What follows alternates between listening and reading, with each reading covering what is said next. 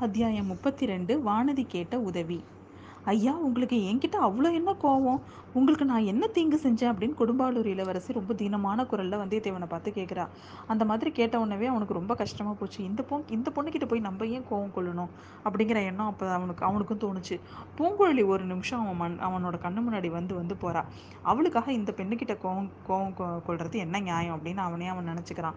அம்மனி மன்னிச்சிருங்க. இந்த மாதிரி ஒரு நாளும் நான் சொல்லலை.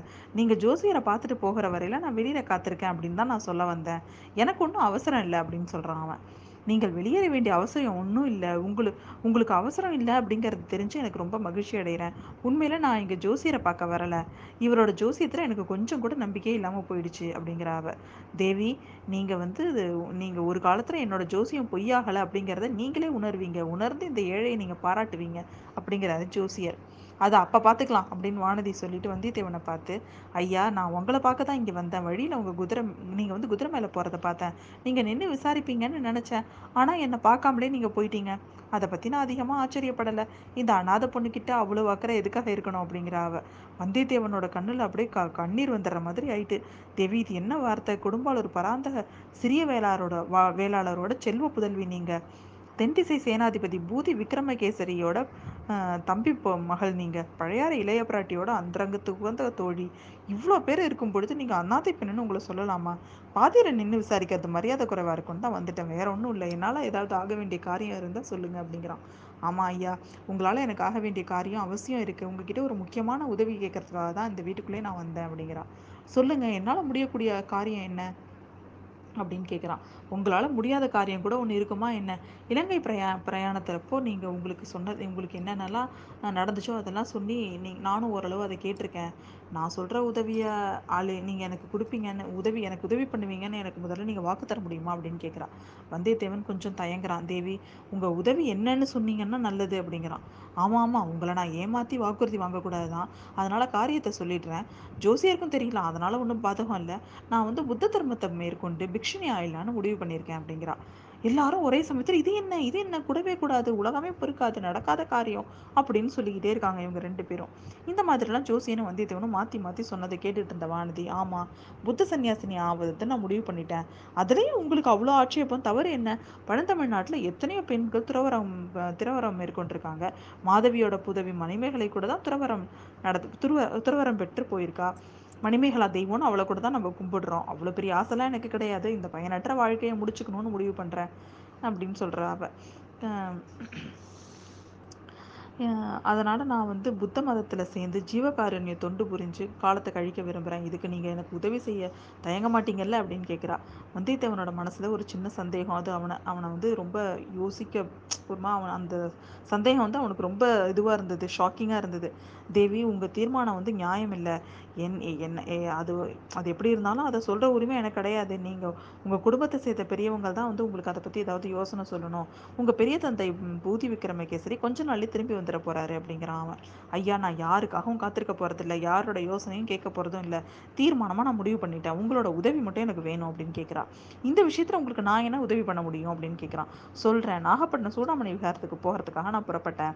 அங்கே போய் புத்த குருமார்களை பா பார்த்து நான் தீட்சை வாங்கிக்கணும்னு முடிவு பண்ணியிருக்கேன். வழித்துணைக்கு நீங்கள் என்னோட நாகப்பட்டினம் வரைக்கும் வரணும். அதுதான் உங்களுக்கு நான் உங்கள்கிட்ட கேட்குற உதவி அப்படின்னு சொல்கிறேன் வந்தியத்தேவனுக்கு தூக்கி வாரி போட்டுச்சு. கொடும்பாரூர் இளவரசி லேசுப்பட்டவ இல்லை நாமும் இளைய பிராட்டியும் பேசிக்கிட்டு தான் அறகுறையாக இவ காதில் விழுந்திருக்கணும். தான் கிட்ட முழு விபரத்தையும் தெரிந்து கொள்ள பார்க்குறா நாகாய்பட்டினம் சூடாமணி விகாரத்துக்கு போக புறப்பட்டது இளவரசர் அங்கே சந்திக்கிற நோக்கத்தோடு தான். அதை ஒரு நாளும் நான் உடந்தையாக இருக்க முடியாது அப்படின்னு அவன் நினச்சிக்கிறான். அம்மணி ரொம்பவும் மன்னிக்கணும். நீங்கள் சொல்கிற உதவியே என்னோட சக்திக்கு அப்பாற்பட்டது அப்படிங்கிறா அப்படிங்கிறான் வந்தியத்தேவன். இது என்ன விந்த? ஏழு நாட்டுக்கு போய் எத்தனை எத்தனையோ அற்புதங்கள் எல்லாம் நீங்கள் சந்திச்சிருக்கீங்க. இந்த அனாதை பெண்ணை நாகப்பட்டினத்தில் கொண்டு போய் சேர்க்கறது முடியாத காரியமா? அப்படின்னு கேட்குறா நம்ம வானதி. தேவி முடியாத காரியம்னு ஒன்றும் இல்லை. ஆனால் நான் இந்த சமயம் வந்து தான் என்னால் அதை செய்ய முடியாதுன்னு சொல்கிறேன் என்கிட்ட முதன் மந்திரியும் இளைய பிராட்டியும் ஒரு அவசர விஷயமா காஞ்சிக்கு போகணும்னு சொல்லி கட்டளையிட்டிருக்காங்க. அவங்க கொடுத்த ஓலையோடு தான் போகிறேன் ரொம்ப முக்கியமான ராஜாங்க காரியமாக போகிறேன் அதனால தான் நான் முடியாதுன்னு சொன்னேன் அப்படின்னு சொல்கிறான் அவன். ஆமாம் ஆமாம் விருப்பம் இல்லைன்னா எத்தனையோ காரணங்கள் சொல்லலாம். அதனால் பாதகம் இல்லை. தனியாக பிரயாணம் செய்யறதுங்கிற எண்ணத்தோடு தான் நான் கிளம்பினேன். வழியில் சின்ன இட சில இடங்கள்லாம் பார்த்தீங்கன்னா காளாமுகர்கள் கூட்டங்களை பார்த்ததும் கொஞ்சம் பயம் ஆயிடுச்சு. சகல ஜீவர்களையும் காப்பாற்ற கடமை கடமைப்பட்ட கடவுள் இருக்கிறார். அவர்கிட்ட பாரத்தை போட்டுட்டு நான் க புறப்படுறேன் அப்படின்னு அவர் சொல்கிறான் உலகத்தையே தொடர்ந்து சன்னியாசியாக முடிவு செஞ்ச ஒரு பேதை பெண்ணை யார் என்ன செஞ்சிட முடியும்? அதுக்குள்ள ஜோசியர் அம்மா இருட்டுற சமயம் ஆயிட்டு. அமாவாசை இருளா இருக்கு. அதோட வடகிழக்குல மேகங்களும் ரொம்ப சூழ்ந்து இருக்கு. இரவு நேரத்துல நீங்க இந்த ஏழையோட குடிசையில தங்கிட்டு காலையில போகலாமே அப்படிங்கிறாரு. இல்லை ஜோசியரே நான் மன்னிச்சிருங்க. இரவு திருவாரூர் போய் தங்குறதா எண்ணம். இந்த மனிதர் தான் துணைக்கு துணைக்கு வர மறுத்துட்டாரு. திருவாரூர்ல யாராவது கிடைக்காமலா போவாங்க. அப்படி நான் உயிரை பத்தி கவலைப்படவும் இல்லை. அதனால யாருக்கு என்ன உபயோகம் அப்படிங்கிறா வானதி. ஜோசியர் காதலையும் வந்தியத்தேவன் காதலையும் கடைசியா விழுந்த வார்த்தை இதுதான். வாசலில் காத்திருந்த பல்லக்கில் வானதி ஏறிக்கிறா பல்லக்கும் மேலே போகுது. பல்லக்கு கண்ணுக்கு மறையிற வரைக்கும் வந்தியத்தேவனும் ஜோசியரும் அதையே பார்த்துட்டு இருக்காங்க. அதுக்கப்புறம் வந்தியத்தேவன் சொல்கிறான் கொடும்பாளூர் இளவரசி சில காலத்துக்கு முன்னாடி வரைக்கும் ரொம்ப பயங்குள்ளியாக இருந்தா. இளைய பிராட்டி மற்ற தோழிகள்லாம் அவளை அதுக்காக பரிகாச பரிகாசம் பண்ணுவாங்க. பொம்மை முதலைய நதியில மிதக்க விட்டு இவளை பயமுறுத்தி கூட பார்த்துருக்காங்க. ஏன்? நான் கூட அதில் ஏமாந்து போயிருக்கேன். இப்போ திடீர்னு அந்த பெண்ணுக்கு எவ்வளோ தைரியம் வந்தது? அது எப்படி வந்துச்சு? தனியாக பிரயாணம் செய்ய கிளம்பியது? என்ன விந்த? அப்படின்னு அவன் சொல்கிறான் எனக்கும் அது ஆச்சரியமாக தான் இருக்குது போன முறை இந்த பெண் இந்த குடிசைக்கு வந்திருந்த போது திடீர்னு மயக்கம் போட்டு விழுந்துட்டா. தயங்கி தயங்கி ஈனஸ்வரத்தில் பேசினா அந்த குடும்பாளர் இளவரசியா இவ? அப்படின்னு எனக்கு சந்தேகமாக இருக்கு அப்படிங்கிறாரு ஜோசியர். இப்படி திடீர் மனம் மாறுதலுக்கு என்ன காரணமாக இருக்கும்னு நினைக்கிறீங்க? அப்படின்னு கேட்குறான் வந்தியத்தேவன். ஏதோ முக்கியமான செய்தி இவரோட மனசில் ஒரு பெரிய அதிர்ச்சியை ஏற்பண்ணி ஏற்படுத்தியிருக்கணும் அப்படிங்கிறாரு ஜோசியர். அப்படி என்ன முக்கியமான செய்தி இருக்க முடியும்? ஒருவேளை பொன்னியின் செல்வரை கடல் கொண்டுட்டு அப்படிங்கிற வி- விஷயமா இருக்குமோ அப்படின்னு ரெண்டு பேரும் பேசிக்கிறாங்க. இந்த மாதிரி ஜோசியர் சொன்னப்போ வந்தியத்தேவன் பொன்னியின் செல்வர் கடல் கொண்டுட்ட செய்தியா?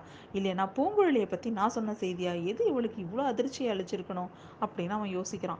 ஆமா ஜோசியரே கொடும்பாளூர் வம்சத்தார் பரம்பரையா வீர சைவர்கள். இந்த பெண்ணுக்கு திடீர்னு புத்த மதத்துல ஏன் பற்று அப்படின்னு கேட்குறான் பூர்வ ஜென்ம வாசனையா இருக்கலாம் அப்படிங்கிறாரு ஜோசியர். நாகப்பட்டினம் சூடாமணி விஹாரத்துக்கு புறப்படுவானே? அதுதான் எனக்கும் ரொம்ப வியப்பாக இருக்கு அப்படிங்கிறாரு அவர். உம்மோட ஜோசிய சாஸ்திரத்தில் பார்த்து சொல்ல முடியாதா? அப்படிங்கிறாரு அப்படிங்கிறான் வந்தியத்தேவன். தம்பி ஜோசிய சாஸ்திர சாஸ்திரம் மூலம் இதை எப்படி தெரிஞ்சுக்க முடியும்? இதை ஒற்றாடல் சாஸ்திரத்தை சேர்ந்தது அப்படிங்கிறாரு. ஒற்றாடல்னு ஒரு சாஸ்திரமா அப்படிங்கிறான் அவன். ஏன் இல்லை? பொய்யாமொழி புலவர் திருக்குறளை பற்றி நீ கேட்டதில்லையா? அப்படின்னு கேட்குறாரு அப்படி ஒரு நூல் உண்டுன்னு நான் எனக்கு ஞாபகம் இருக்கு. ஆனால் எனக்கு அதை பற்றி தெரியாது அப்படிங்கிறான் அவன். அந்த நூலில் ஒற்றாடல்னு ஒரு அதிகாரமே இருக்குது அதில் பத்து பாட்டு இருக்குது அப்படிங்கிறாரு ஜோசியர். அப்படியா? அதில் ஏதாவது ரெண்டு நல்ல பாட்டை சொல்லுங்களேன் அப்படிங்கிறான் அவன். எல்லாம் நல்ல பாடு தான் இதை கேளு. ஒரு ஒரு குறள் என்ன தெரியுமா? அரசன் தன் கீழ் ஊழிய ஊதியம் செய்கிறவங்க ஊழிய செய்கிறவங்களையும் அவங்க அவனோட சொந்த உறவினர்களையும் அதே மாதிரி தன்னோட பகைவர்களையும் ஒற்றர்கள் வச்சு ஆராய்ந்து அறிஞ்சுக்கணும் அப்படின்னு சொல்கிறாரு வள்ளுவர். இன்னும் கேளு. துறவிகளை மாதிரி வேஷம் போட்டும் செத்தவர்களை மாதிரி பாசாங்கு செஞ்சும் எதிரிகள் எவ்வளோ துன்பப்படுத்தினாலும் ரகசியத்தை வெளியிடாமல் சோர்வில்லாமல் உழைக்கிறவன் தான் ஒற்றன் அப்படின்னு வள்ளுவர் சொல்கிறாரு அரசர் ஒரு ஒற்றருடைய காரியத்தை இன்னொரு ஒற்றனை கொண்டு ஒற்றறியணும் அப்படின்னும் அவர் சொல்லியிருக்கிறாரு அப்படின்னு சொல்கிறாரு நம்ம ஜோசியர். இந்த பாடல்களையெல்லாம் நீ கேட்டதே இல்லை நான் சொல்கிற அப்படிங்கிறாரு ஜோசியர். வந்தியத்தேவனுக்கு ஒரே வியப்பாக இருந்துச்சு. இனி அவகாசம் கிடைச்சதும் திருக்குறளையும் படிச்சிடணும் நம்ம அப்படின்னு முடிவு பண்ணிக்கிறான். ஆயிரம் வருஷத்துக்கு முன்னாடி இப்படியெல்லாம் ஒரு ராஜரீக முறைகளை பற்றி எழுதியவர் எவ்வளோ அறிவாளியாக இருக்கணும் அப்படின்னு அவன் நினச்சிக்கிறான். இன்னும் பேசிகிட்டு இருந்துட்டு வந்தியத்தேவன் புறப்படுறான். இன்னைக்கு இரவு இங்கே இருந்துட்டு காலையில் போகலாமே அப்படிங்கிறாரு ஜோசியர். இன்னொரு சமயம் வர்றேன் அப்போ உங்க நான் அப்போ வந்து உங்களோட விருந்தாளியாக வரேன் அப்படிங்கிறான் அவன். இன்னொரு சமயம் நீங்க வரும்போது என்னோட ஜோசியங்கள் படிச்சிருக்கிறத நீ பார்ப்ப அப்படிங்கிறாரு ஜோசியர். ஐயா ஜோசியரே நீ ஜோசியம் ஒண்ணுமே சொல்லல. சொன்னாதானே அவ பழிக்க அது பழிக்க முடியும் அப்படின்னு சொல்லி சிரிச்சுக்கிட்டே வந்தியத்தேவன் குதிரை மேல போறான். ஜோசியர் வீட்டிலேருந்து கொஞ்சம் தூரம் வரைக்கும் ஒரே பாதை தான் இருந்துச்சு. பல்லக்கு போன பாதையிலேயே தான் அவனும் போக வேண்டியிருந்தது. அதுக்கப்புறம் பாதை ரெண்டா பிரியுது. ஒரு பாதை வடக்கு நோக்கி கொள்ளிடக்கரைக்கு இன்னொரு பாதை தென்கிழக்கா திருவாரூர் நோக்கி. திருவாரூர் சாலையில ரொம்ப தூரத்துல பல்லக்கு போயிட்டு இருக்கிறத வந்தியத்தேவன் பார்த்தான். ஒரு கணம் அவனோட மனசு ரொம்ப அப்படி தவிப்பா இருந்தது. கொடும்பாலூர் இளவரசி கேட்ட உதவியை மறுக்க வேண்டி இருந்துருச்சு உண்மையிலேயே அவளுக்கு ஒரு உதவி தேவை இருக்கும் தேவையா இருக்குமானா வழியில ஏதாவது அபாயம் ஏற்பட்டா அதுக்கப்புறம் அந்த செய்தி தெரியும் போது நம்மள நம்மளுக்கு எவ்வளவு கஷ்டமா இருக்கும். நம்ம என்ன என்னாலே மன்னிச்சுக்க முடியுமோ என்னவோ தெரியல அப்படின்னு சொல்லிட்டு அவன் வந்து ரொம்ப அனுதாபப்படுறான் அவளுக்காக. ஆனாலும் என்ன செய்யறது? முதன் மந்திரியும் இளைய பிராட்டியும் இட்ட கட்டல அந்த மாதிரியானது. வேறு காரியங்களை நான் இப்போ என்னால் தலையிட முடியாது. முன்னர் இந்த மாதிரி இப்போ சில சம்மந்தம் இல்லாத காரியங்களை தலையிட்டு தான் தொல்லப்பட்டேன் அப்படின்னு அவன் நினச்சிக்கிறான். இந்த மாதிரி முடிவு செஞ்ச வந்தியத்தேவன் குதிரையை கொள்ளிடக்கரை பாதையில் திருப்புறான். அந்த சமயத்தில் வீல்னு ஒரு அபயக்குரல் ரொம்ப ரொம்ப லேசாக ஒரு பெண் குரல் ஒலிச்சதா அவனுக்கு தோணுச்சு. திருக்கிட்டு திரும்பி பார்த்தா பல்லக்க காணும். அங்கே இருந்த சாலை முடுக்கில் திரும்பி இருக்கக்கூடும் ஆனாலும் போய் பார்த்தணும்னு முடிவு பண்ணி ஒரு கணத்தில் வந்துட்டான் வந்தியத்தேவன். ஆனால் அப்படியெல்லாம் ஒன்றும் தாபதம் தாமதம் ஏற்பட்டு போயிட போகிறதில்ல அதனால் இங்கே பார்த்துட்டு போகலாம் அப்படின்னு முடிவு பண்ணிட்டு வர்றான்.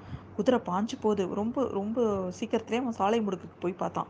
அங்கே பார்த்தீங்கன்னா அங்கே வந்து ஒரு பெண்ணை வந்து ஒரு மரத்தில் கட்டி போட்டிருந்தாங்க. அவளோட வாயில் துணி அடைச்சிருந்தாங்க. இருட்டுற நேரங்கிறதுனால யாருன்னு முதல்ல தெரியல. கிட்ட போய் பார்த்தா வானதியோட பல்லக்கில் நடந்து வந்து அந்த சேடி பெண்ணுன்னு தெரியுது. அவள் முனகிக்கிட்டே தன்னோட கட்டுக்களை அவிழ்த்துக்கிட்டா. அவிழ்த்துக்கிட்டு அவள் என்ன சொல்கிறா அவ அவகிட்ட அவன் கேட்குறான் பெண்ணே என்ன நடந்துச்சு? சீக்கிரம் சொல்லு. பல்லக்கு எங்கே? உன் எஜமானி எங்கே? அப்படின்னு பதறிக்கிட்டே கேட்குறான் அவன்.